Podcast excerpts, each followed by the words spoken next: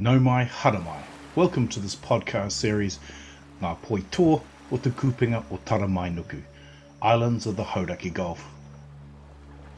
Haramai ki Hauraki, he Aute Te A Fair. Come to Hauraki, where the Aute plant is undisturbed. Polynesian voyagers to Aotearoa brought with them the Aute or mulberry plant from the islands. The only place it ended up thriving, though, was in the Hauraki region, and as a result, the Aute plant is celebrated in Māori oral history as a symbol of the fertility and the desirability of Tikapa Moana, the Hauraki Gulf. It's this desirability that has attracted many peoples over the years to its shores, since the earliest days of the explorations of voyagers like Kupe and Toi, through to Auckland's most recent immigrants. The Gulf is many things to many peoples. It's a place of work, a place to relax, Generations of people have visited and indeed lived on the many wonderful islands of the Hauraki Gulf.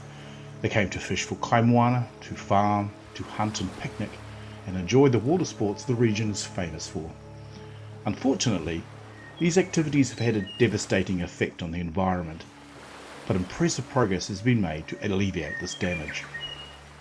Armies of volunteers and workers have restored Tiritiri Mātangi, Motu Tapu, Motuihe and Rotoroa Islands from pestering pasture to their former lush indigenous forest areas where endangered birds and other species are now flourishing.